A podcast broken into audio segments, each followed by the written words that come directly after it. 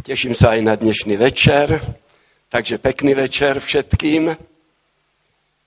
Usaďte sa pohodlne, je to dobré, že tu je teplo, tam nie je tak teplo, takže ďakujeme za to teplo. A vždy som veľmi povzbudený, keď počujem pieseň.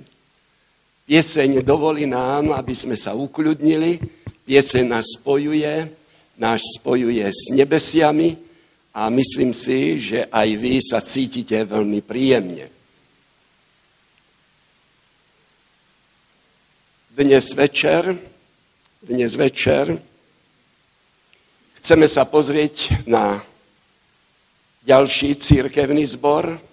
Na stole už mám list, ktorý nám posiela pán Ježiš. Je to list, ktorý je pre nás. Niekedy tam napíšem aj pre teba. A keď sa pozeráme na ten obsah tohto listu, potom môžeme povedať, že sa jedná o list, v ktorom sa hovorí o hodine skúšky. Isté je tam niekoľko posolstiev a my môžeme dnes večer si zobrať to posolstvo pre seba. Vy už viete, čo odo mňa môžete očakávať. Vy viete, že ja prednesiem tému, a vy si urobíte záver, vy príjmete to, čo považujete pre seba za to najdôležitejšie. E, včera sme spoločne hovorili o tom, jak je veľmi dôležité, aby ten štep bol tak naštepený, aby mal kontakt s tým kmeňom, s koreňom, aby ten život tam mohol ísť.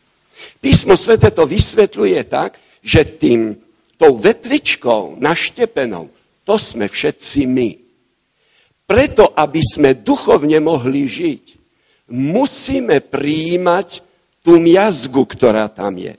Tie, tie životné síly, tam, tie musia sa dostať do nášho života.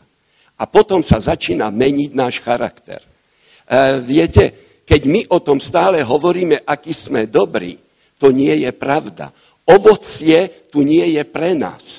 Ka- ani jeden strom to ovocie nepoužíva pre seba. Ovocie je tu pre tých iných. Tí iní to musia vidieť, či sme sa zmenili, alebo nie. Moja manželka musí vedieť, či som sa zmenil, alebo sa nemením vôbec. Či som horší, než som bol predtým. E, toto, táto prítomnosť pána Ježíša Krista je dôležitá. Tá druhá myšlienka zo včerajška je ešte tá, že môžeme mať slávnu minulosť za sebou. My môžeme mať určité vavríny. Tá myšlienka ešte je v tom, že my môžeme dokonca, e, mohli sme postaviť i nejaký chrám. Možno, že niekto Možno, že niekto obetoval veľmi veľa peňazí pre církev, aby to dielo sa rozšírilo. Možno, že niekto, ako som včera hovoril, sa predal nejakým otrokárom. A to preto, aby mohol niekde kázať evanelium. Ale v tom okamžiku, nech je to kedykoľvek, nech má akú, akúkoľvek slávnu minulosť za sebou ten človek, ja alebo vy, v okamžiku, keď ten štep sa odpojí od kmeňa, z koreňa neprichádza tá výživa, usín, uschýna a potom taký štep zomrie. Potom sa odreže a sa dá, a sa dá na oheň. A o tom hovorí pán Ježiš Kristus. Opakujem, to najdôležitejšie je spojenie s Kristom.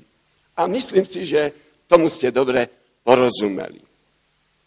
Dnes by som vás rád vzal do tohto šiestého zboru. Máme tu, už nám bežia zbory, ktoré, ja to skrátim, e, zbory, v ktorých sme boli a všade sme našli nejaké posolstvo pre nás, pre náš osobný život. Dnes sa chceme pozrieť do šiestého zboru, ako môj kolega povedal, ten zbor sa menuje Filadelfia. Je veľmi zaujímavý tento zbor. Skôr než vnikneme do toho zboru, rád by som vám predstavil ešte tento chrám. E, tento chrám má meno Aja Sofia, v preklade chrám Božej múdrosti. Viete, kto postavil tento chrám? Viete, kto je pôvodcom tohto chrámu jednoho zo siedmých divov sveta? Toto je náš kresťanský chrám. V Turecku, tam, kde sú tieto zbory, ktoré pán Ježiš vybral, aby nám reprezentoval kresťanské dejiny od na nebe vstúpenia pána Ježiša až po druhý príchod, Turecko, Malá Ázia, pre nás, kresťanov, bola veľmi silná. E, tam sme mali veľmi silné členstvo. Tam sme mali učiteľov, ktorí sa preslávili v celom svete. Tam boli cirkevní otcovia, tam sme mali školy, tam sme ovplyvňovali tých ľudí. Ale tak, ako čas bežal, tak, ako čas bežal, sme stále menej a menej hľadali spoločenstvo s Kristom, ten štep kresťanský v Malej Ázii stále viac a viac vyschínal. A výsledok bol ten, že jednoho dňa prišli Turci a vytlačili nás z Malej Ázii a z Turecka. Dnes je tam veľmi, veľmi malo kresťanov. A tak, ako som v správach počul tento týždeň, v slovenských správach, je nás tam asi 2,5%, asi 2,5% kresťanov. A vtedy, keď prišli Turci, prišli, ich panovník prišiel do tohto chrámu, dovnútra vošiel na koni, vošiel dovnútra na koni a tam a takto premenil počas veľmi krátkej doby, počas veľmi krátkej doby premenil túto, tento chrám na mešitu. Zaujímavé je to, čo sa odohrávalo v tomto meste. Slávnom meste, kresťansky slávnom meste. Tu po tejto, po tejto strane bol hypodrom. To znamená, že tam boli preteky, prišli tam koničky a tam proste sa pretekalo. Prichádzali tam ľudia. Chcem len vás upozorniť na tom, že tento hypodrón prijal 100 tisíc ľudí. 100 tisíc ľudí chodilo na športové, 100 tisíc kresťanov tam chodilo. Tam sa bavili. Každý z tých kresťanov mal svojho favorita, ktorému fandil. Kto s tým koničkom príde prvý do cieľa. A potom medzi sebou sa rozdelili do dvoch veľkých skupín. A výsledok bol ten, že tie skupiny, buď boli červení alebo modrí, začali proti sebe bojovať. Chodili sme do chrámu, boli sme členmi, boli sme bratmi, usmievali sme sa na seba, ale keď sme šli na stadion, začali sme nadávať. Vulgárne slova sme používali jeden proti druhému. Na štadióne sme sa začali byť. A keď skupina modrých prešla na stranu panovníka, potom na tom štadióne niekoľko tisíc ľudí, tých druhých, zabila a zavraždila. Takto kresťanstvo pomaly, skôr než nás vyhnali Mohamedáni, my sme úplne po duchovnej stránke vysýchali. A to je to nebezpečie. Tam vidíte, toto je ten náš kresťanský chrám. Dnes už tu vidíte, že je to mešita. A tu je postavená modrá mešita, druhá mešita. Tá patrí v súčasnosti medzi najväčšie mešity sveta. Ja sa vrátim, ale ešte ja vám ju ukážu podrobnejšie. Tak toto je, prosím, tá Aja Sofia, táto mešita Božej múdrosti. Keď sa dovnútra postavíte, je vysoká ako keby ste postavili 15 poschodový dom. Tá výška je taká.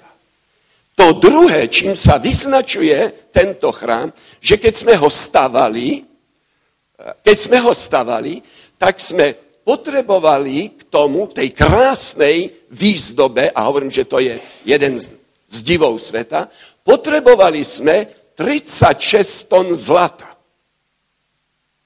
To tretie, čo som si opísal z dejín, to tretie, čo som si opísal z dejín, že tu 28. mája v roku 1453 bola posledná pobožnosť kresťanov. A keď panovník tam bol na tejto poslednej slávnosti, bohoslužbe, vedeli všetci kresťania, že sú obklúčení, Vedeli, že situácia je beznádenia.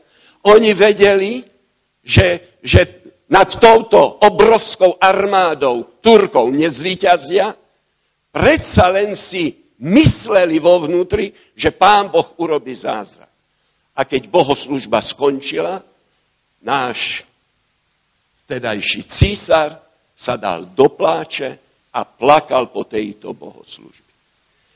Na druhý deň 29. mája vošli Turci, ako som vám povedal, premenili, premenili tento chrám na mešitu a ujali sa.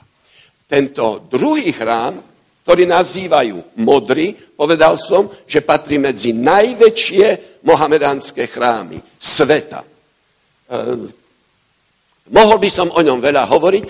Dôležité je to, že modrý je modrý, pardon, je modrý z toho dôvodu, že vo vnútri, že vo vnútri sú okná, ich je 260 a všetky tie okná sú modré. Je tam veľmi veľa zaujímavostí, ale vy si to prečítate tak, ako som si ja prečítal. Ja nie som tak múdry, to mám z tých kníh, ktoré som si preštudoval. Takto sme v Malej Ázii, v dnešnom Turecku, vlastne tie pozície, ktoré sme mali, stratili a dnes tam nie sme. Keď sa pozrieme na tento zbor a v podobnom prostredí tento zbor v tom meste Filadelfia žil, pozrite sa, ako pán Ježiš sa predstavuje tomuto zboru. A povie, že je ten, ktorý má kľúč Dávidov, ktorý otvára, nikto nezatvára a keď on zatvorí, nikto to neotvorí.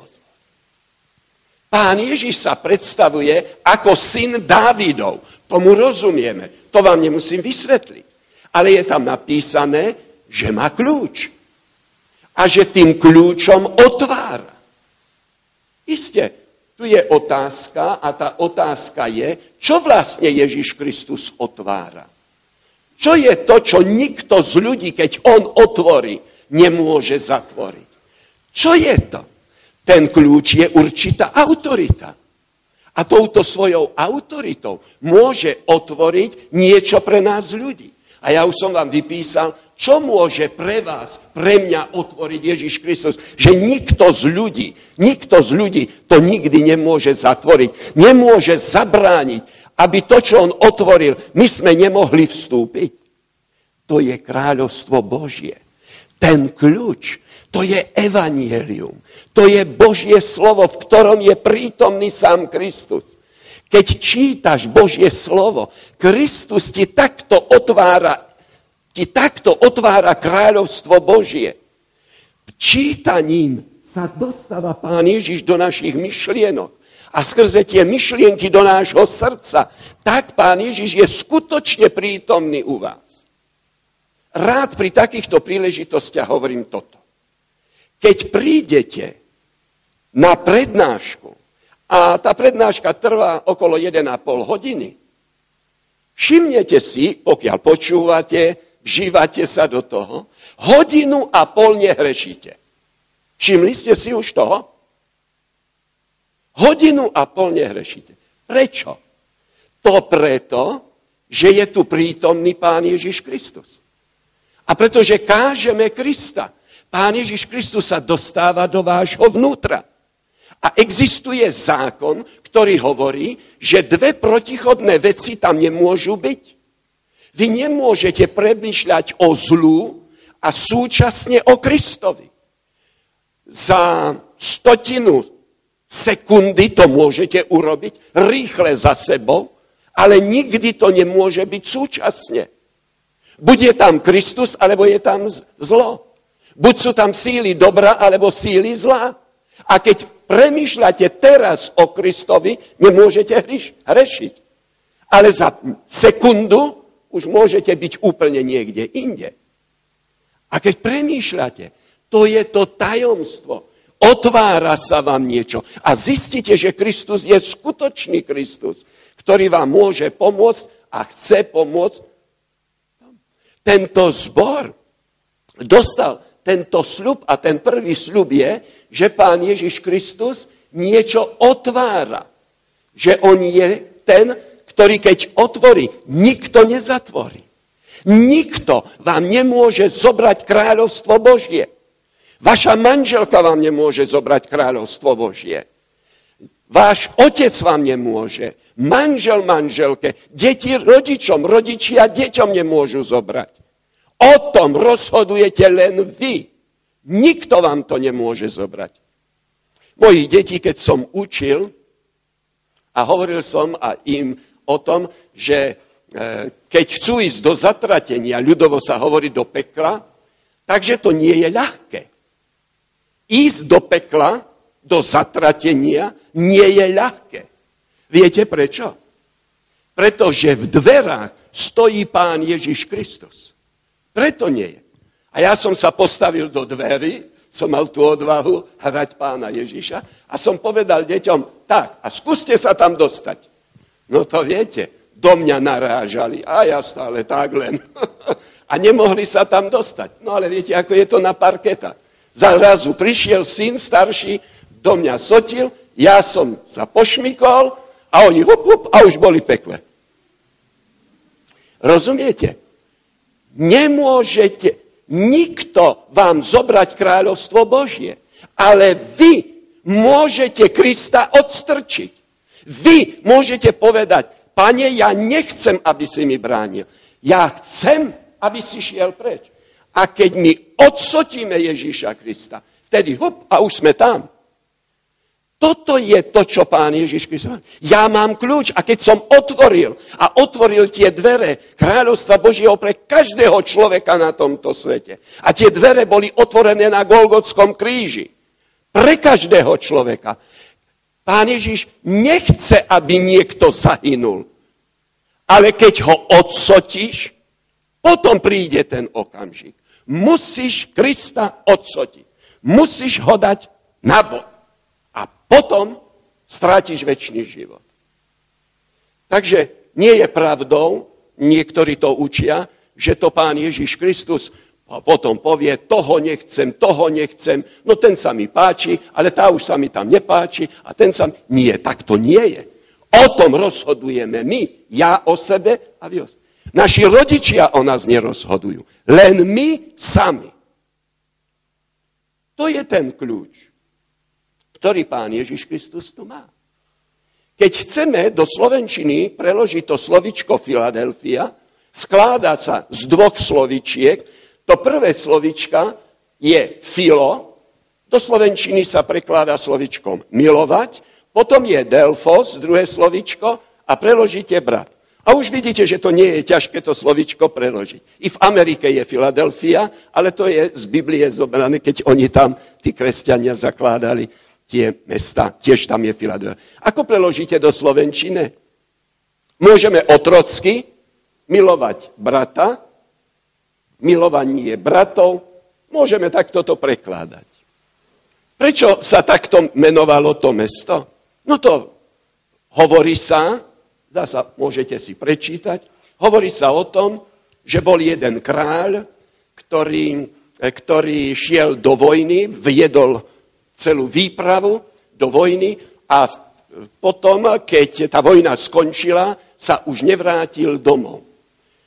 Je veľmi počudovanie hodné, že jeho brat bol doma. To z toho dôvodu, že väčšinou, ako som vám povedal, väčšinou tí bratia vyvraždili celú rodinu, aby tam nebol nikto, kto by jeho zavraždil ako kráľa. Ale jeho brat bol doma. A pretože nevrácal sa kráľ, jeho brat späť, starší brat späť z vojny, preto sa stal vládcom kráľom on. A vládol. A po určitej dobe sa jeho starší brat vrátil domov tak bol, všetci boli šokovaní, sám sa vrátil domov. A vtedy sa s ním spojili, s ním sa spojili Rimania, oni ho presvedčovali, aby znovu zobral to kráľovstvo do svojich rúk a podobne, aby držal ho, aby bratovi, ktorý bol kráľom a vrátil sa späť, aby to kráľovstvo neodovzdával, ale ten mladší brat uznával ho stále za kráľa odmietol vysoké odmeny Rímanov a povedal, nie, môj brat je právoplatný kráľ. Ja ho mám rád. Vzdal sa opäť kráľovstva a jeho kráľ, tak ako predtým, vládol. Tak a na láske k svojmu mladšiemu bratovi kráľ postavil to mesto Filadelfia, ktoré je. Prosím, tu sú mena ich, aj kráľa. Vidíte, že toto mesto ešte som čítal, že malo názov misijné mesto. Ale nemalo to spoločne s tým, že by kresťanská církev ako misíne tak pracovalo, že by celé mesto... Do...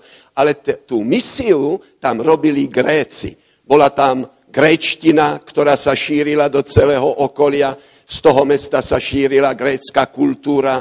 Proste to všetko grécké, čo tam bolo, celá tá civilizácia v tom meste, slávne mesto to bolo, Filadelfia.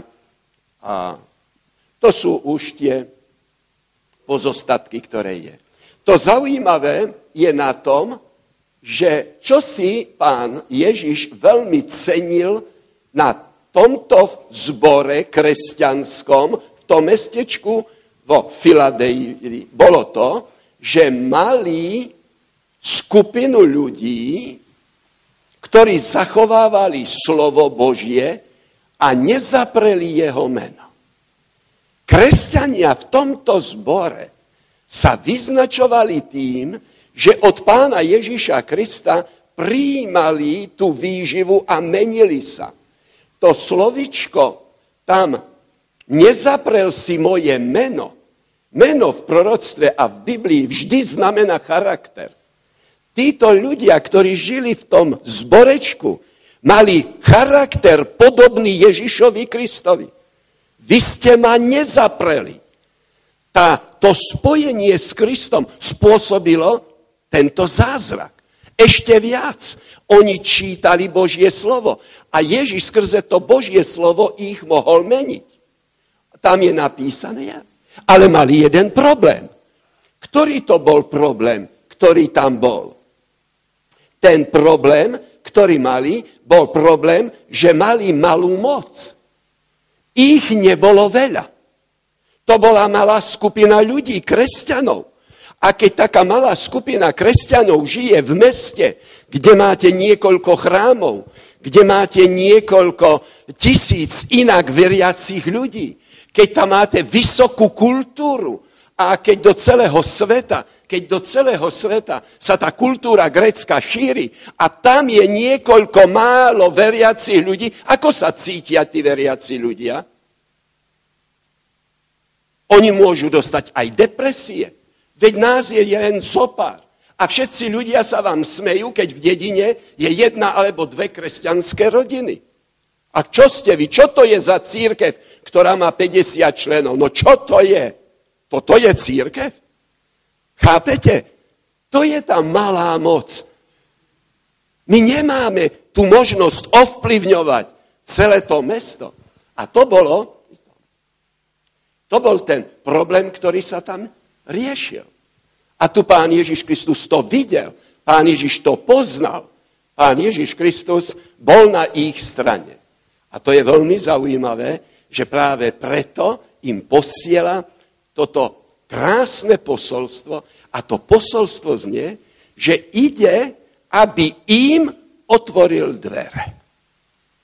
A to je, to je, v tom je tá krása, že keď človek sa cíti všelijak strápený, keď sa cíti, že tí ľudia, tá väčšina je proti vám, tu zrazu pán hovorí, nepozeraj sa na to.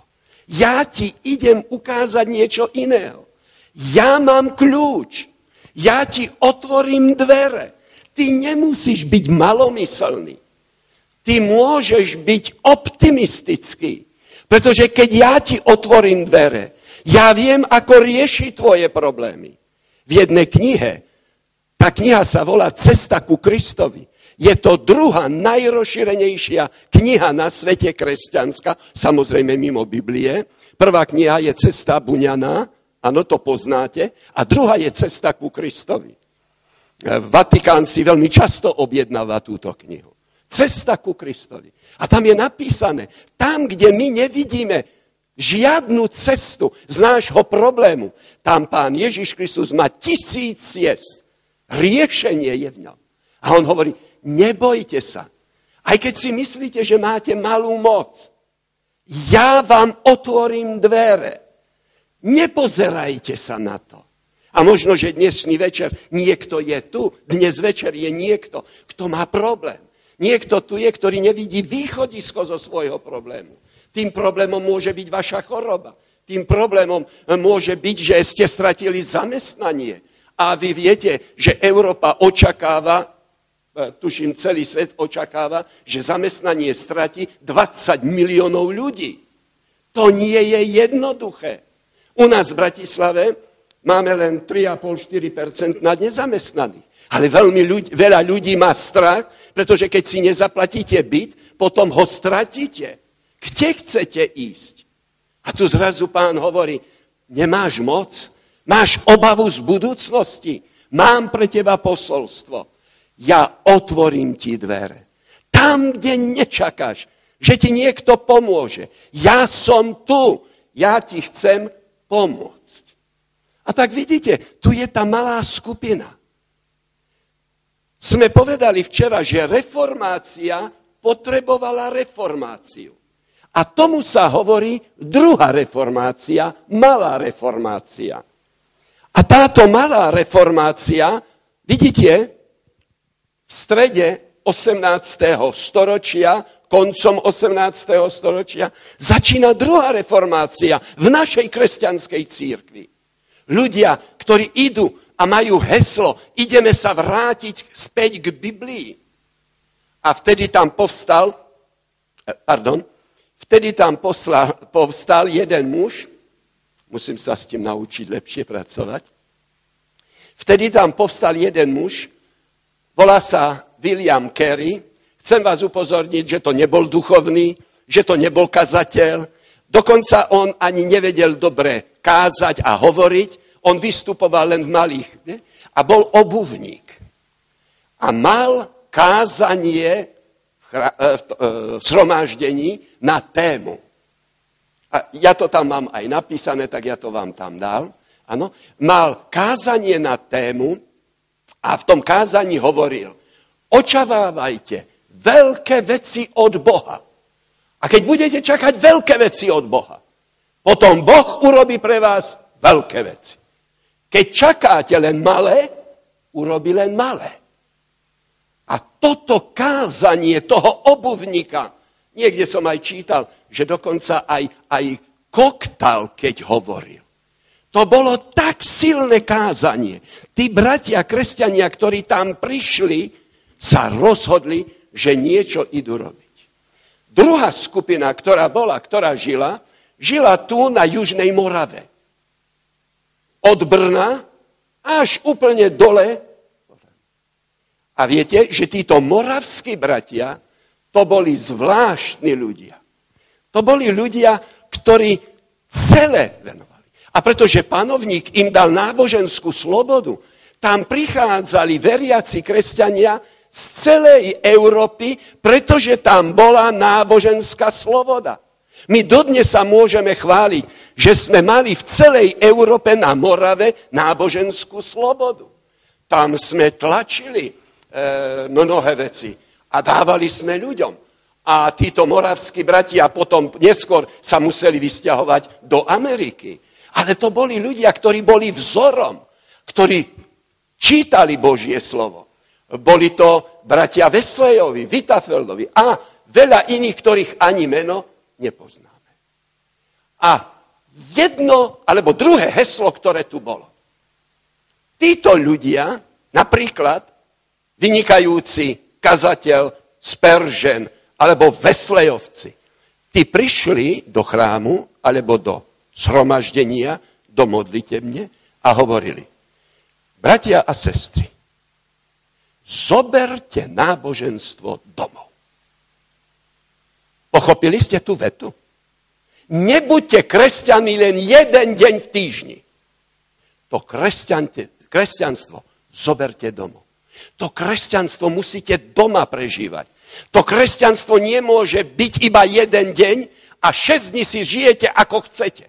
To kresťanstvo musí ísť domov. Musíte prežívať ho doma. Musia ľudia v práci to vidieť. Musia to poznať na vás. Že to vaše spojenie s Kristom. A keď takto sme začali učiť v našej kresťanskej církvi a táto malá reformácia stále bola silná, tu zrazu niečo pán Boh pre týchto ľudí urobil. Viete, čo urobil? Že tu najednou, pardon, to je české slovo, zrazu v Lisabone v roku 1755 sa zachvela zem Novinári o tom nemuseli písať, pretože na Urale padali kominy na, e, v Afrike, poznali, a tsunami, ktoré prišlo, spláchlo Lisabon a tých ľudí do mora. Toto zemetrasenie tak ovplyvnilo ľudí, tí ľudia tomu rozumeli.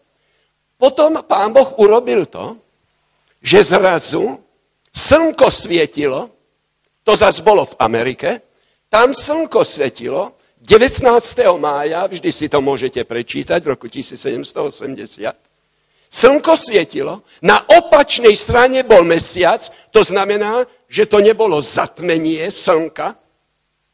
Nepochopiteľne, dodnes nám to nevysvetlili astronomovia, čo to vlastne bolo, ale o desiatej už bol večer.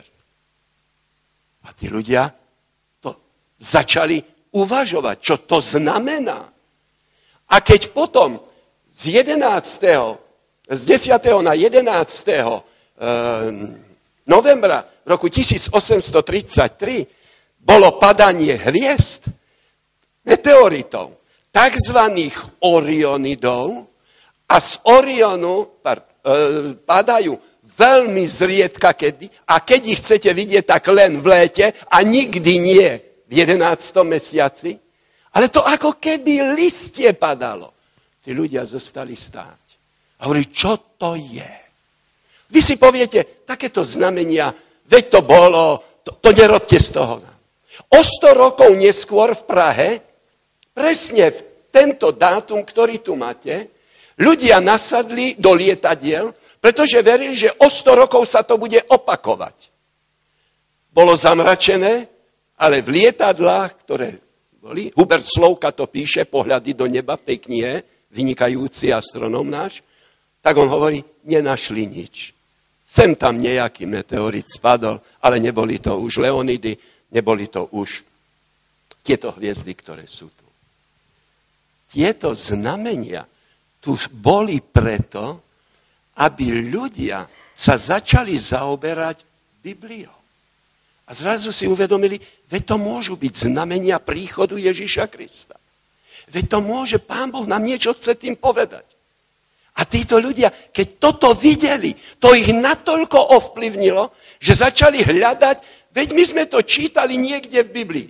Aha, jeden hovorí, tieto znamenia máte u Matúša v 24. kapitoli. No to potom znamená, že Kristus príde. Ale máte to napísané aj v zjavení Jána. A tak začali ľudia listovať knihe zjavenia Jana. Keď Kristus príde, musíme byť pripravení. Potom sa musíme spojiť. A toto bol význam a zmysel týchto znamení. Priviesť ľudí k Bibliu, Biblii, priviesť ľudí ku Kristovi, priviesť ľudí k tomu, aby prežili tú zmenu. A vtedy v našej kresťanskej církvi nastalo obrovské hnutie. Kristus príde. Vo všetkých kresťanských církvách boli ľudia, ktorí toto prijali.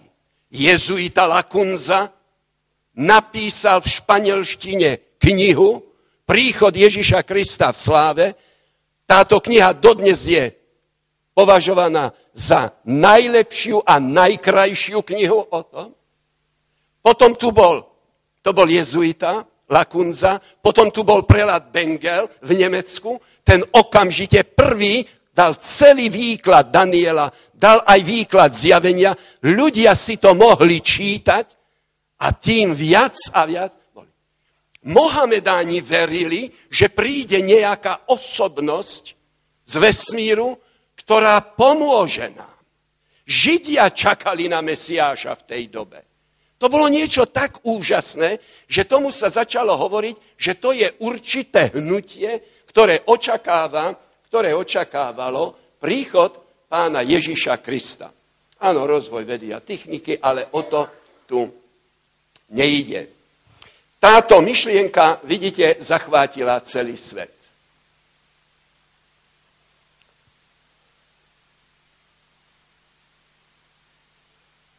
Tej dobe politické revolúcie v Spojených štátoch amerických a u nás v Európe, zvlášte vo Francúzsku, ovplyvnili myslenie ľudí.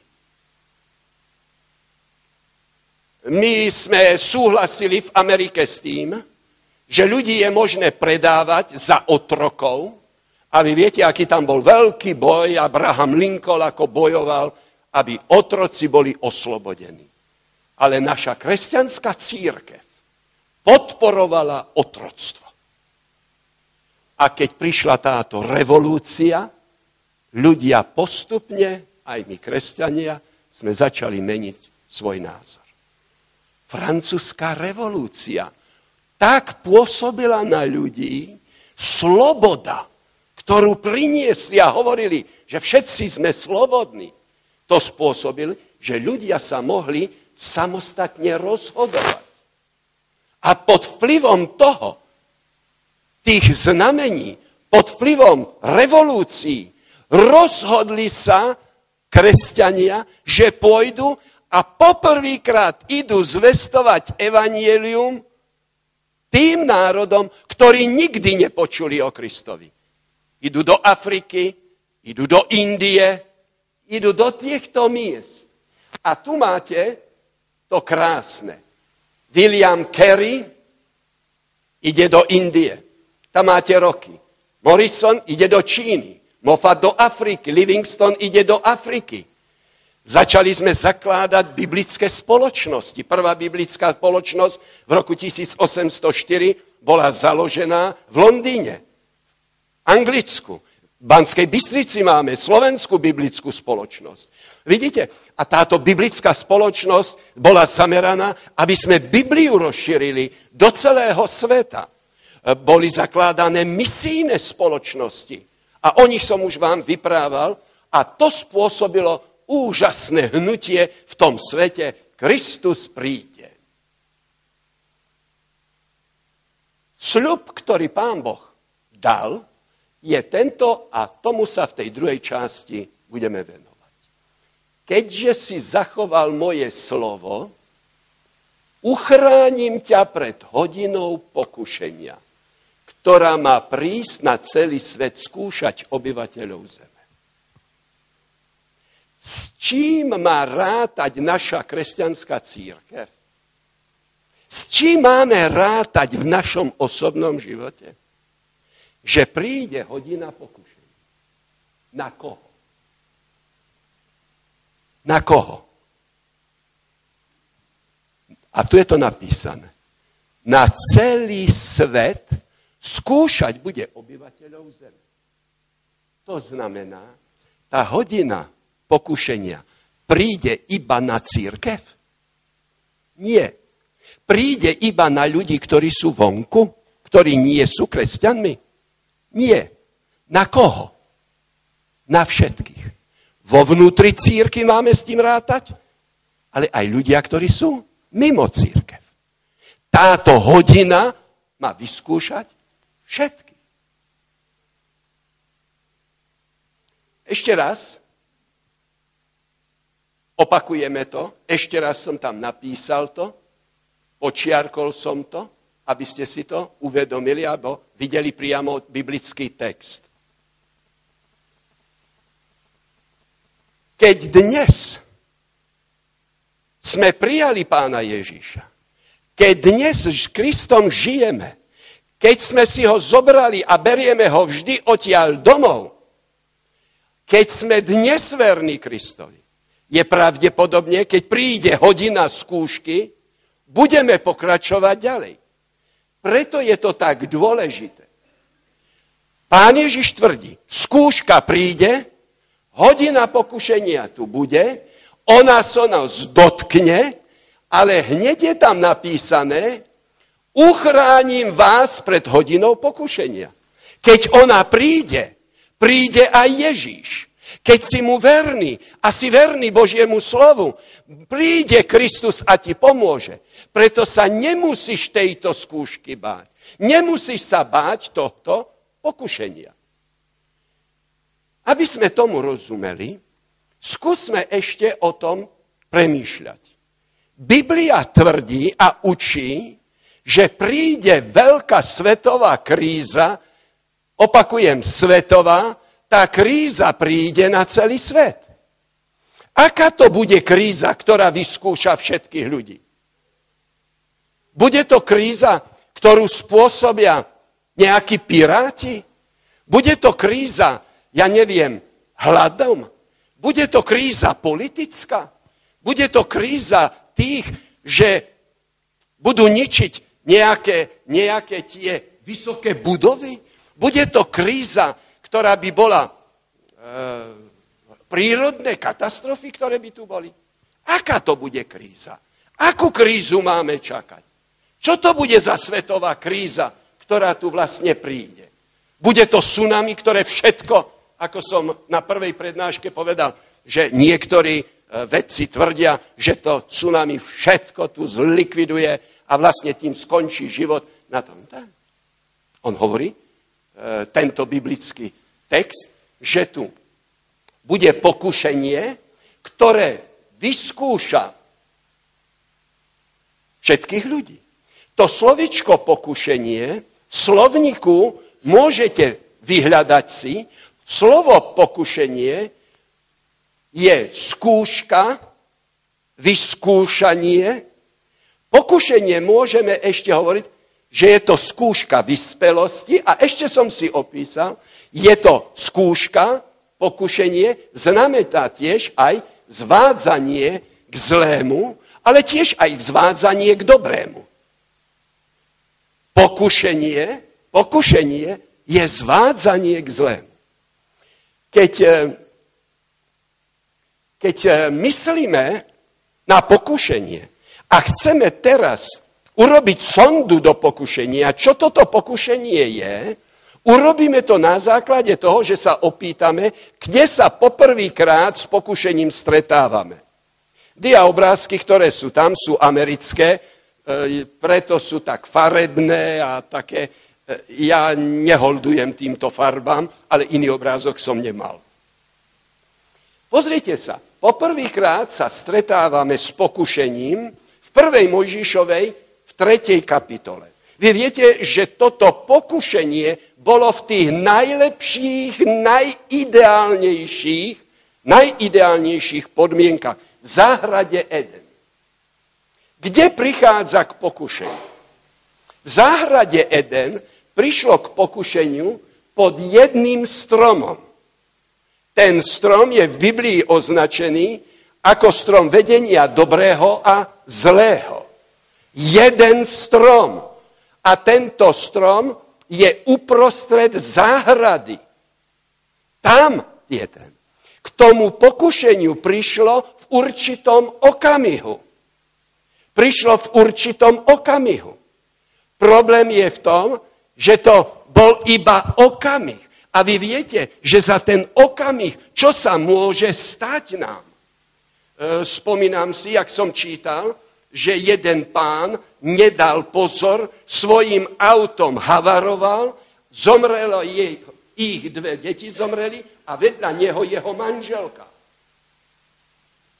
Niekoľko sekúnd, okamih a všetko sa mení. V jednom okamihu všetko sa zmení. Nedel ako nás býval jeden pán. Nikdy na to nezapomenom. Jak som počul ten obrovský krik, on cúval autom z garáže von. A keď cúval, nevedel, že malý chlapček ani tri roky nemá, že stojí tam vzadu. A tým autom v jednom okamžiku ho prešiel. Vyšiel von, kričal, ale nemohol to vrátiť už späť. Toto sa stalo aj v záhrade Eden. Už v tom jednom okamihu prichádza to pokušenie. A nedá sa to vrátiť. Je tu prerušený vzťah s Bohom. Skončil čas pokoja a šťastia. Čistoty, zdravia, to už sme tu povedali. A to sa stalo tým trvalým stavom Adama a Evy i v tom. Keď myslíme na túto hodinu pokušenia, potom musíme povedať, že to nie je len správa o tom, čo prežila Eva a o niečo neskôr aj Adam, keď to ovocie vzal, ale to je niečo, je to správa aj o nás. E, prvá Mojžišová tretia kapitola nehovorí iba o tom, čo bolo v záhrade Eden. Keď Bibliu čítate, musíte vždy tam hľadať aj seba. A keď začnete hľadať seba, tak zistíte, že aj my sme pod týmto stromom. Že ten strom je tiež uprostred záhrady. Že ten strom je uprostred nás. Nikto tam nemá prístup, len my. Nikto nevie, o čom premýšľame, o čom uvažujeme. Ten strom vedenia dobrého a zlého, kde je to pokušenie, je hlboko v nás. Tento strom je uprostred záhrady Eden. To znamená, že keď, aha, tak, že keď je uprostred, takže okolo sú krásne stromy ešte. Aj my to tak robíme. Nikto, aby nevidel ten strom pokušenia, kde my máme ten problém. Nie len Adam a Eva pozvali, aby diabol prišiel a vládol na tomto svete. Apoštol Pavol epištole rímským píše, že aj my ho sme pozvali. A keď hrešíme, aj my ho pozývame, aby tu vládol. A my to máme veľmi rádi. My ukrývame tiež tento strom. Ten je uprostred záhrady, v strede záhrady. E, doma sa hádame, kričíme, možno používame nejaké zlé slovo a zrazu niekto zaklope na dvere. Čo sa, čo sa stane? My sme nazlostení a keď niekto zaklope na dvere, ideme otvoriť. Jej, vy ste prišli, no to som rád, to som ráda, dobrý večer, no tak je pekné, že sa... Poďte ďalej. Čo robíme? Ten strom, náš problém, ten hnev, ktorý je v nás, tá vulgárnosť, tu ukryjeme za stromy milosrdenstva, lásky, privetivosti. Všelijaké stromy okolo seba vysadíme, len aby ľudia to nevideli, kto sme my. To je problém, do ktorého sa zdáme. O tom je prvá Mojžišová tretia kapitola. To je to, ten problém, ktorý tu je. A znovu to spôsobuje, že sa oddelíme od Krista. Každý hriech, ktorý robíme, nás oddeli od pána Ježíša Krista a to sa opakuje aj v našom živote. Strom pokušenia. Pozrite sa ešte, sme vysvetlili, že je uprostred, nemá tam nikto prístup, len my o ňom vieme, len my vieme, kde je. Len Boh a my vieme, kde je ten strom vedenia dobrého a zlého pre nás? Nikto to nevie. Diabol ho musí hľadať. A keď ho nájde, číha, aby z toho stromu mohol prehovoriť k nám. Prvá Možišova je veľmi aktuálna. Tá hodina skúšky prichádza, prichádza i k nám. Nezabudnem na jednu ženu, ktorá patrila do zboru, kde ja som slúžil ako, ako kazateľ a evangelista. Jednoho dňa manžel mi telefonuje a pláče do telefonu. Manželka zobrala dve deti a odišla odo mňa preč. A čo sa stalo? Odišla preč. A kde je? U svojho vedúceho. Tam býva s ním. Šiel som za ňou. Musím vám povedať, s touto ženou nebola, prepačte, normálna reč. Hovoril som s ňou a pýtal som sa, aby ešte som vysvetlil, mala veľmi jemného a milého muža. Ešte jedna vec. Bol to veľmi pekný muž. Jedna z televízií požiadalo ho, aby bol hlasateľom. Pekný muž, milý muž, nekonfliktný muž.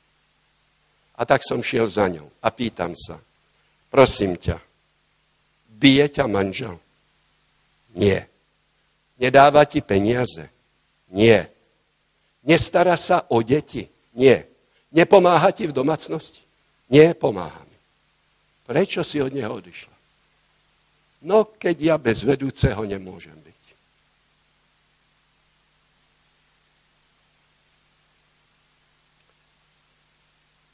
Keď som ho videl.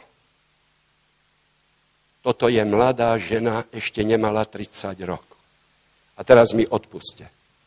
Muž, starý pán. Škaredý. Škaredý. Keby ste videli tú tvár. Škaredý človek. Je málo škaredých ľudí, každý je nejak pekný. Ale tento človek, to, to bolo niečo, ja som sa zľakol. A táto žena toto, na to nás upozorňuje pán Ježiš. A hovorí, musíte dať veľký pozor. Pretože pred každým činom, ktorý my spravíme, existuje myšlienková minulosť. To povedal pán Ježiš Kristus vo, svojom, vo svojej kázni, Matúš 5. E, kapitola až 7. verš. Najprv človek na to myslí kto by pohľadil na ženu a tak ďalej. Nie je pravda, že muž je náhodou neverný svojej žene. Najprv sa neverný tu, vo svojej myšlienke. Najprv niekto s ním hovoril tu.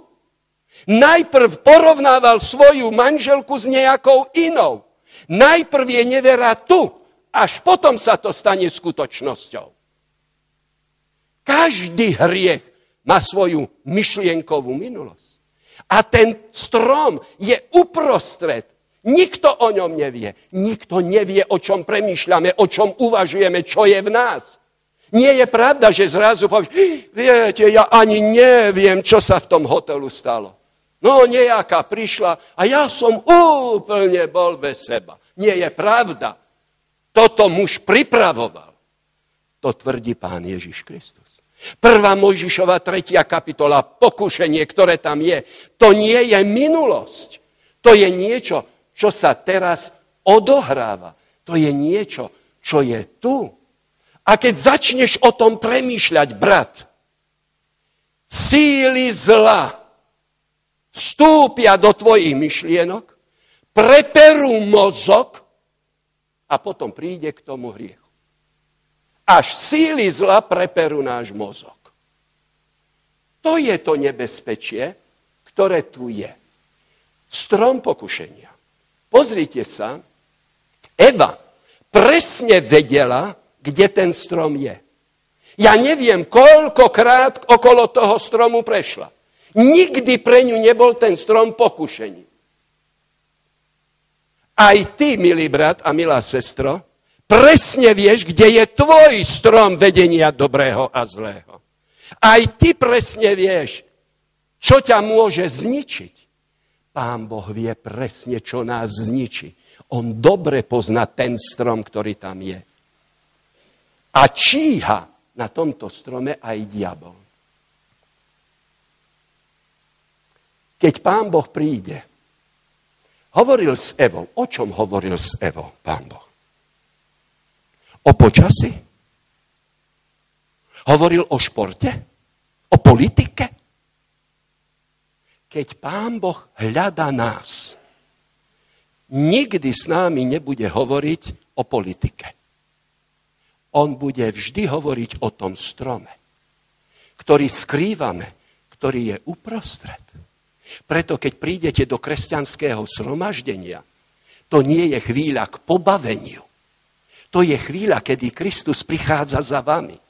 A teraz s vámi ide a hovorí o vašom strome, o tom vašom probléme, o tom, čo skrýva, o tom, čo vám zoberie, čo vám zoberie pokoj, čo vám zoberie vnútorný pokoj, čo vám zoberie e, to krásne, čo vo vašom živote je. Koľko ľudí tam bolo pod týmto stromom? Bola Eva s niekým tam? Niektorí majú za to, že keby tam bola Adam s ňou, že by sa to nestalo. Ale samota, obyčajne človek je sám pod týmto stromom. A táto samota je v našom živote, že to pokušenie je ešte väčšie v našom živote.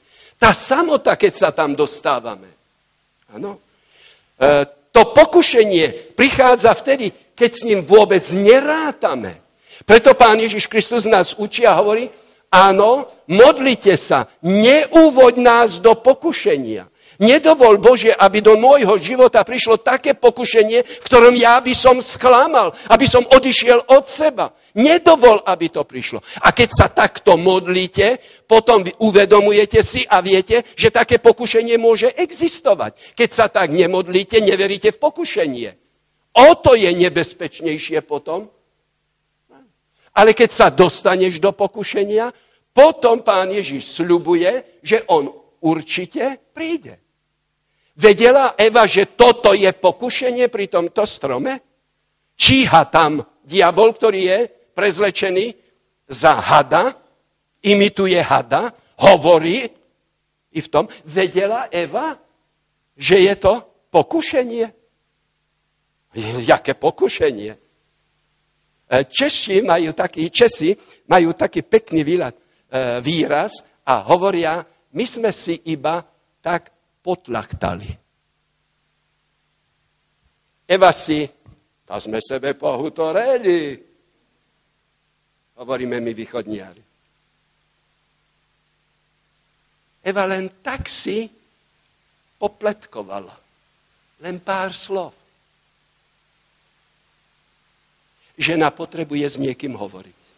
A veľa. Žena, ktorá nemá priateľku, teraz som čítal v jednej odbornej knihe, nedožíva sa tak dlho ako žena, ktorá má priateľku. Žena musí veľa hovoriť. A viete, ako ja to už hovorím, že človek, muž a žena vraj za jeden deň povedia 40 tisíc slov.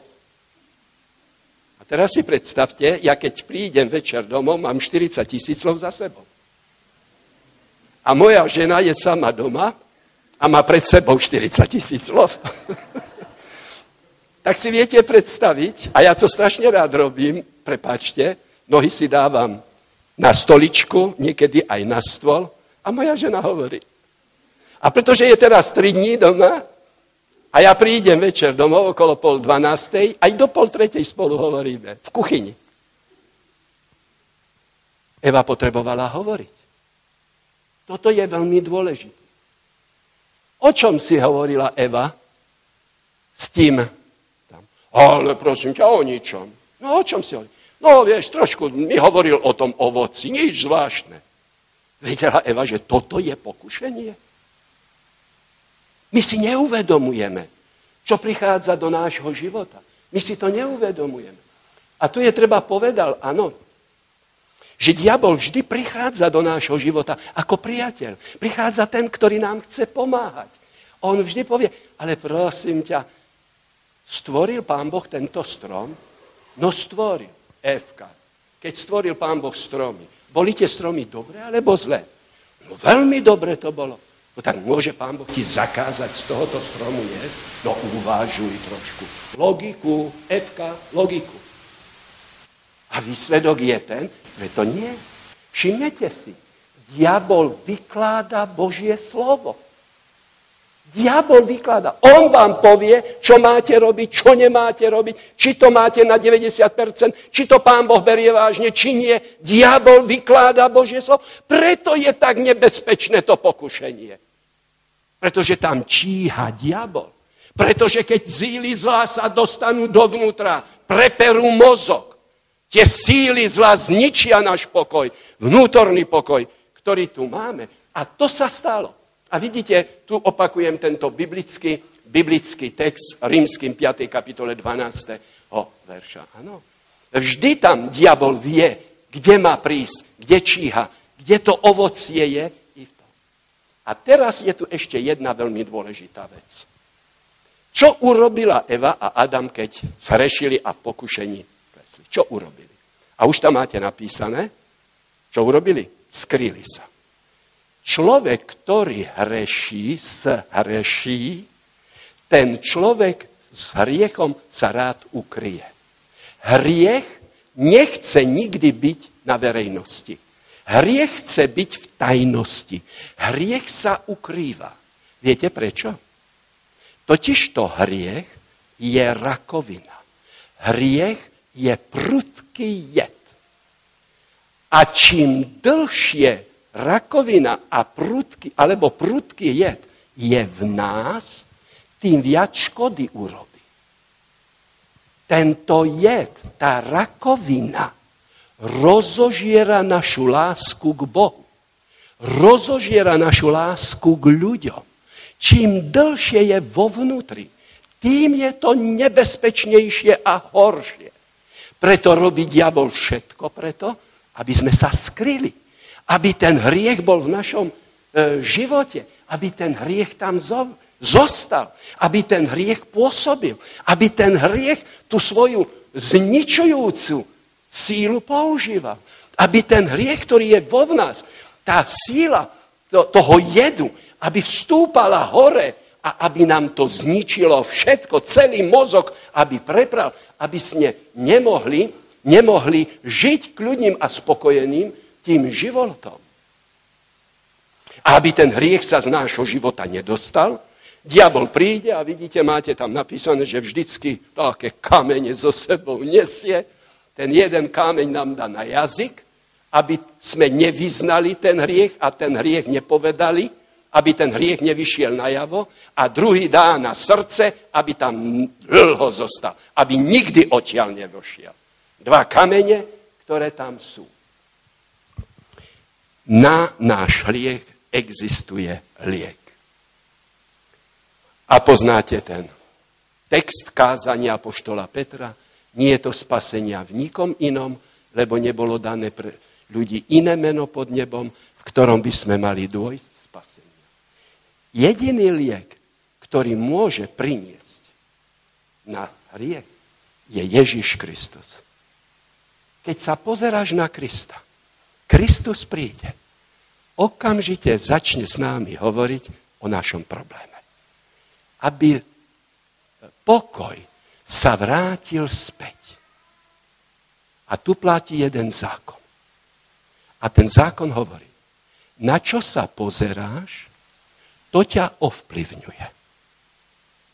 Keď začneme sa pozerať na hriech, premýšľate o ňom, stále hovoríte o hriechu, ten hriech bude stále priťažlivejší a stále budete silnejší a silnejší v tom hriechu. A Ježiš hovorí, nepozeraj na hriech, nepremýšľaj o hriechu, ale pozeraj na Krista. Ježiš má takú sílu, takú moc, že ten hriech dokáže z nášho života eliminovať, dokáže ho dostať i preč. Viete, že i pán Ježiš Kristus sa dostal do pokušenia? Viete, že to pokušenie, ktoré bolo na púšti, bolo veľmi silné. Viete, že pán Ježiš držal post, bolo to 40 dní a diabol čakal na okamžik, keď bol zoslabnutý. Ale pán Ježiš nebol v pokušení iba na púšti. Pán Ježiš bol v pokušení, keď ho ľudia chceli urobiť kráľom, keď začali kričať, keď začali tvrdiť. Učedníci sa spojili s ľuďmi, teraz bude kráľom, teraz nám bude vládnuť. A pán Ježiš musel utiecť preč. Pán Ježiš bol v pokušení vtedy, keď Peter sa mu postavil do cesty a povedal, že v žiadnom prípade nesmie ísť do Jeruzalema, aby bol ukrižovaný. To sa nesmie stáť. Najväčšie pokušenie ešte prišlo len pred jeho smrťou. Keď zrazu prišli obyvatelia, cudzí obyvatelia, neboli to Židia, prišli za jedným učedníkom a hovoria mu, prosíme ťa Tomáš, buď tak láskavý, povedz Ježišovi, že chceme ho vidieť. Veľkú cestu títo ľudia urobili. Oni chceli počuť a vidieť Krista. Zo Židov nikto ho nechcel vidieť a počuť. Ale tí cudzí ľudia áno. Tí idú ho ukryžovať a tí chcú, aby prišiel s nimi. Najväčšie pokušenie pána Ježíša Krista. A pozrite sa, pán Ježíš Kristus hovorí, je hodina pokušenia. Ja som prešiel túto hodinu pokušenia a ja som v tejto hodine pokušenia zvíťazil. Ja viem, ako ti je. Ja viem, kde je ten strom pokušenia. E, strom vedenia dobrého a zlého. Ja viem, aký máš problém. Sám som trpel. A keď som bol pokúšaný, viem pomáhať takýmto pokúšaným. A keď si v pokušení, sľubujem, že ja veľmi rád prídem, aby som ti pomohol. Sú takéto stromy v našom živote, ktoré nám robia obrovský problém. Strom pokušenia som nazval strom utrpenia. Práve vtedy na tomto strome číha diabol. Na tomto strome, keď stratíš prácu, keď ochorieš, doktor ti povie, že máš nevyliečiteľnú ránu. Keď sa človek blíži smrti, keď nás opustí niekto, keď niekto blízky nám zomrie, vtedy začneme hovoriť, a Bože, kde si? Čo si to urobil? Ja nemôžem veriť v takého Boha. Pane Bože, prečo si tam nebol? Prečo si nezachránil toho alebo onoho? To je ten okamžik, kedy sa ideme oddeliť od Boha. To je strom, ktorý som nazval utrpenia. Koľko kresťanov tvrdí, keby pán Boh bol? Prečo tam nebol? Či to pán Boh toľko nemohol pre mňa urobiť, aby som urobila skúšku na vysokú školu? To toľko nemohol urobiť. To je ten okamžik, e, okamžik pokušenia. A tam prehrávame. Tam ako Eva, ako Adam, obvinujeme samotného Boha. Môže prísť a môžeme sa dostať možno ešte aj k inému stromu. Môžeme sa dostať k stromu, ktorú som nazval strom nezávislosti. A to je vtedy, keď sa nám v živote darí dobre, keď máme dobré zamestnanie, keď máme dostatok finančných prostriedkov, keď máme dobrú kariéru, keď sme zdraví, nič nás netrápi, nepoznáme ani lekára. Vtedy zrazu necítime s ľuďmi, ktorí sú chudobní. Zrazu sme úplne iní. Zrazu nevieme pochopiť, že je treba ísť k lekárovi, koľko peňazí to stojí, pretože ja mám dostatok peňazí a ja si zaplatím operáciu aj v Amerike. Ja si zaplatím operáciu v Nemecku. Však tí slávni naši ľudia behajú všade po svete, pretože majú. Už necítia s ostatnými. Takýto človek je nevďačný, narušuje vzťahy, e, z vrchu sa pozera. To je okamžik, kde číha nepriateľ a môže sa stať v našom živote, že práve tam stratíme všetko, celý pokoj. Ďalší strom, ktorý tu je, pokušenia, je strom, ktorý som nazval strom Božej lásky. To je strom, ktorý veľmi, veľmi veľa ľudí má pred sebou. A tento strom Božej lásky je strom, ktorý hovorí, no predsa, keď si uveril, predsa, keď patríš Ježišovi Kristovi, potom ty predsa nemôžeš byť nespasený. Patríš Kristovi, Ježiš Kristus ti dal slobodu, Pán Ježiš za teba zobrel Proste ty môžeš žiť už ako chceš. Predsa neboj sa, pán Boh hriechy nebere vážne. Pán Boh je tak milostivý, všetko ti odpustí. Nevadí, že žiješ v tom hriechu. Vôbec nevadí, že hovoríš vulgárne. Vôbec nevadí, že používaš dvojzmyselné slova. Nevadí. Prijal si Krista? Prijal. Je Pán Boh milostivý? Je milostivý.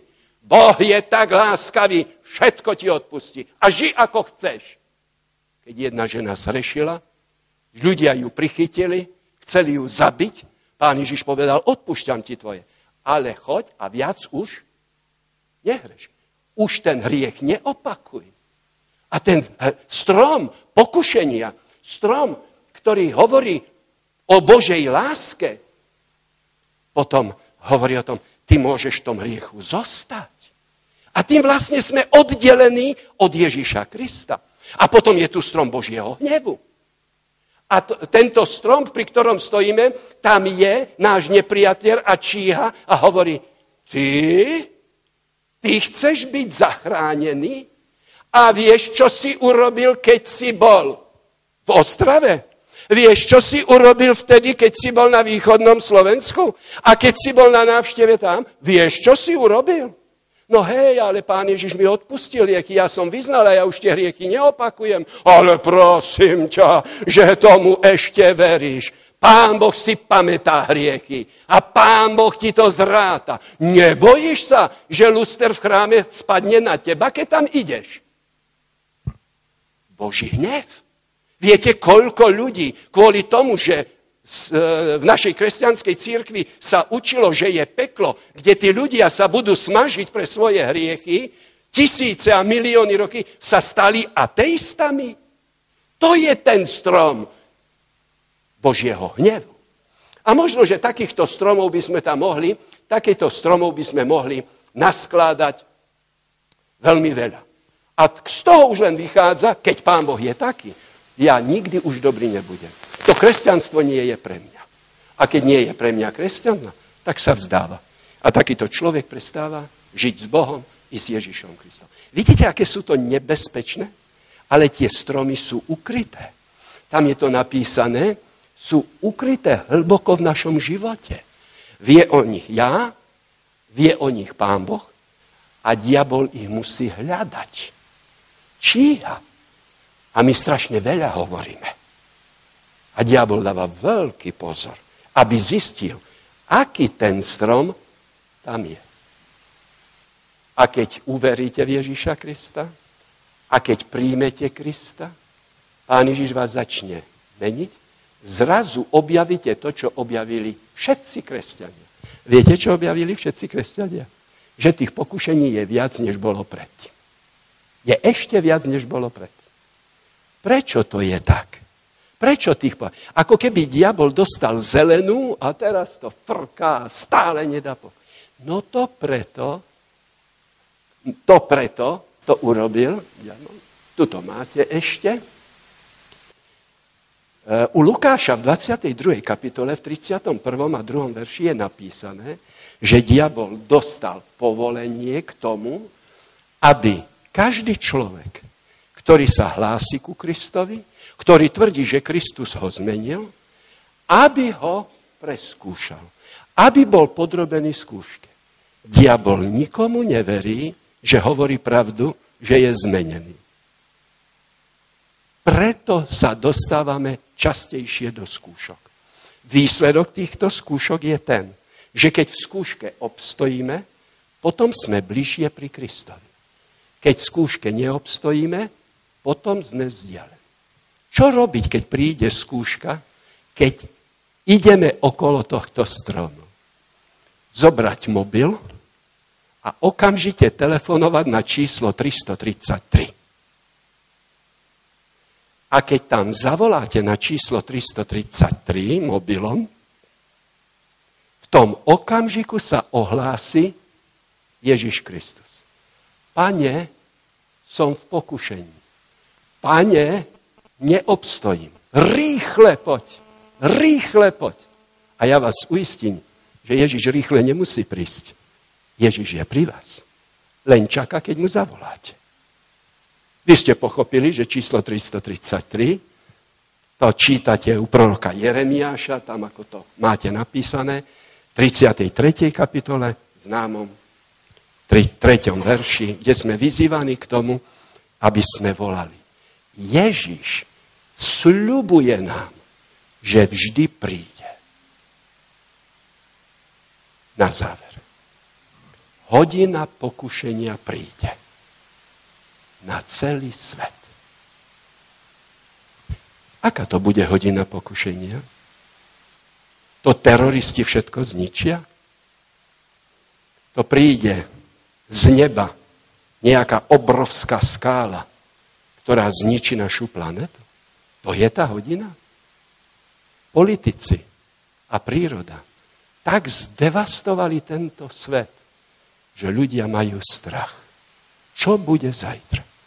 A zrazu tá hodina pokušenia má prísť na celý svet. Zasiahne všetkých ľudí, ktorí sú tu. A poštol Pavol napísal, že to budú nebezpečné časy. A ja vás veľmi prosím, aby ste otvorili si prorockú časť a skúsili čítať. V tých ďalších troch prednáškach zajtra nie, ale v tých na budúci týždeň budem o tejto najväčšej svetovej krízi hovoriť čom tá kríza tu bude? Ale dnes chcem len ukázať, že Apoštol Pavel hovorí, tá svetová kríza, tie posledné dni pred príchodom pána Ježíša Krista, o Slovenčine napísané, nebezpečné časy. Pozeral som sa do iných prekladov a tam je napísané, v posledných dňoch bude veľmi ťažké byť kresťanom. Veľmi sa mi páči ten preklad. V posledných dňoch byť kresťanom v tomto svete bude byť veľmi ťažké. A pán Ježiš to potvrdil Matúša v 24. kapitole a povie, bude súženie, akého ešte na svete nebolo a už nikdy takého súženia nebude. A pán Ježiš povie, ale ja, keď mi zostanete verní, ja budem ten, ktorý prídem do hod a v hodine pokušenia vás zachránim. Nebojte sa. Nech príde tá kríza akákoľvek. Nech príde z ktorejkoľvek strany. Či zvnútra v církvi, či vonku vo svete, či z politiky, z prírody. Akákoľvek kríza príde. Nebojte sa. Ja určite prídem. Ja som ten, ktorý vám chcem pomôcť.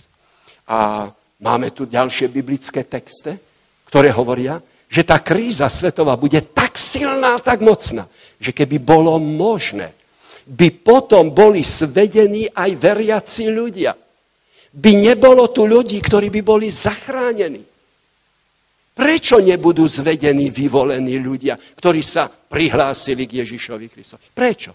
No to preto, že čítajú Bibliu, vedia, čo je v Biblii napísané a na základe toho, že to vedia, oni sú tí, ktorí môžu posúdiť tú svet. Preto ich nemôžete zviesť pretože poznajú. A tak by sme mohli, vidíte, ešte pokračovať ďalej, kde je tam napísané. A potom príde obrovská ďalšia kríza. A tá kríza je v tom, je popísaná v zjavení Jana, že z neba príde oheň, z neba príde oheň na tento svet. A viete, že z neba už raz oheň prišiel že ten oheň, ktorý z neba prišiel, to bolo vtedy na Turice, keď prišiel oheň Ducha Svetého, zapálil vlastne ten oheň a dal dary učedníkom. A církev dostala plnosť Ducha Svetého. A v zjavení Jána máte napísané, že znovu príde oheň z neba. Ale tentokrát to nebude oheň, ktorý by poslal Boh. Ale všetci ľudia, ktorí nepoznajú Bibliu, povedia si, áno, keď je to z neba, to musí byť dobré. Keď je to z neba, to musí byť od Boha. A Matúš 7. kapitola povie, áno, a určitá skupina kresťanov povedala, určite je od Boha. Pod vplyvom tohto ohňa, ktorý, o ktorom pán Boh hovorí, to nie je odo mňa, pod vplyvom toho ohňa, falošného ducha svetého, uzdravujú, diablov vymetajú. A keď pán Ježiš príde, oni mu to hovoria, v tvojom mene sme to robili, pane. V tej hodiny krízy svetovej tu je niečo zvláštneho. A Ježiš hovorí, nebojte sa. Keď ste verní slovu, Keď so mnou žijete, ja som ten, ktorý príde. A tak tu máte hodinu pokušenia na začiatku, veľkú krízu a hodinu pokušenia na konci a uprostred je hodina víťazstva. Pán Ježiš na Golgote zvíťazil. Žiadny kresťan, nech sú proroctva akékoľvek, nemusíš sa báť nikoho, ničoho.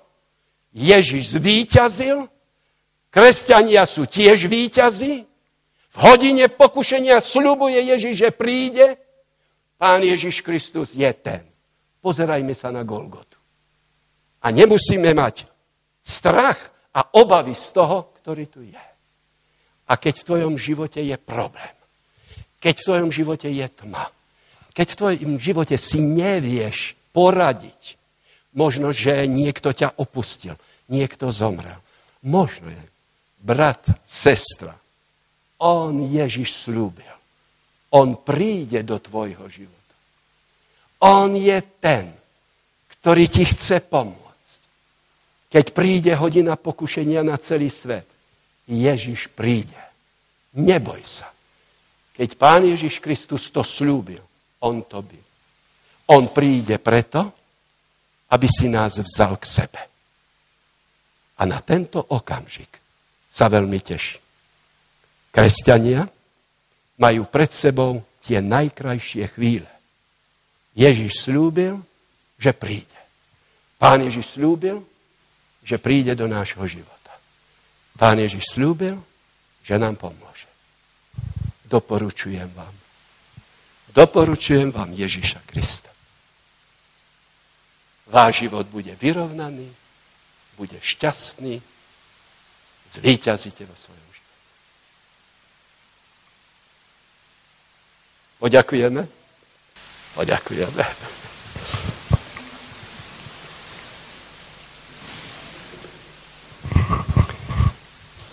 Milovaný nebeský Otče, i dnešný večer sme sa postavili pred Tvoju tvár. Nie preto, aby sme boli sami sebou istí. Nie preto, aby sme si namýšľali, aký sme dobrí. Nie preto, aby sme boli bezhriešní. Nie preto, aby sme už zvíťazili. Ale postavili sme sa preto, že sme si uvedomili, ako veľmi ťa potrebujeme. Pane, ty vieš, v čom zápasíme. Ty vieš, kde prehrávame náš duchovný boj. Ty vieš koho, čo trápi. Ty vieš miesto pokušenia, kde na nás čaká nepriateľ a síly zla, aby všetko to dobre, čo chceme, aby sme zničili. Ty vieš, pane, ako často sami ničíme svoje rodiny, svojou nervozitou, niekedy svojou hrubosťou, nevyberanosťou. A tak dnes večer ti veľmi ďakujeme za posolstvo, ktoré máš pre nás. Že v každom súžení chceš byť s nami. A keď sa dostávame do takého pokušenia, ako boli Adam a Eva, potom ťa prosíme, príď, pane. Bez tvojej síly, bez tvojej pomoci nikdy nebudeme lepšími ľuďmi. A keď niekto tu je, ktorý je chorý, keď niekto je a má problémy vo svojom živote, že niekoho blízkeho stratil, keď niekto je tu a nevidí perspektívu pred sebou, Pane, prosím, pomôž mu. Pomôž, aby otvoril a sprístupnil svoje vnútro. Pane, aby ty si stále prebýval v jeho vnútri. Aby ten život z teba prechádzal do jeho života aby sám mohol prežiť, ochutnať, že to nie je teória, že to je niečo skutočné, že ty žiješ, že ty meníš a že robíš ľudí, ktorí boli nešťastní, šťastných ľudí. Pane, urob všetkých z nás šťastných. Premeň nás. A nech tie okolnosti sú akékoľvek. Dovol, aby sme pozerali na teba. A keď naše oči uvidia teba, potom prosíme, aby tá moc, ktorá je v tebe, spoločne s tebou vstúpila aj do našich životov. A ďakujeme, že to urobíš, Pane Ježišu, pretože si povedal, že nás máš rád, pretože aj ty veľmi trpíš, keď trpíme my, pretože aj ty si ten, ktorý prežívaš bolesť vo svojom srdci. A keď teraz pôjdeme domov, prosím o ochranu. Prosím, aby nikomu, kto je tu, sa nič zlého nestalo. Prosíme, aby si šiel s nami. Z tohoto miesta bez tebe nechceme odísť. A že tak urobíš, z celého srdca ti ďakujem.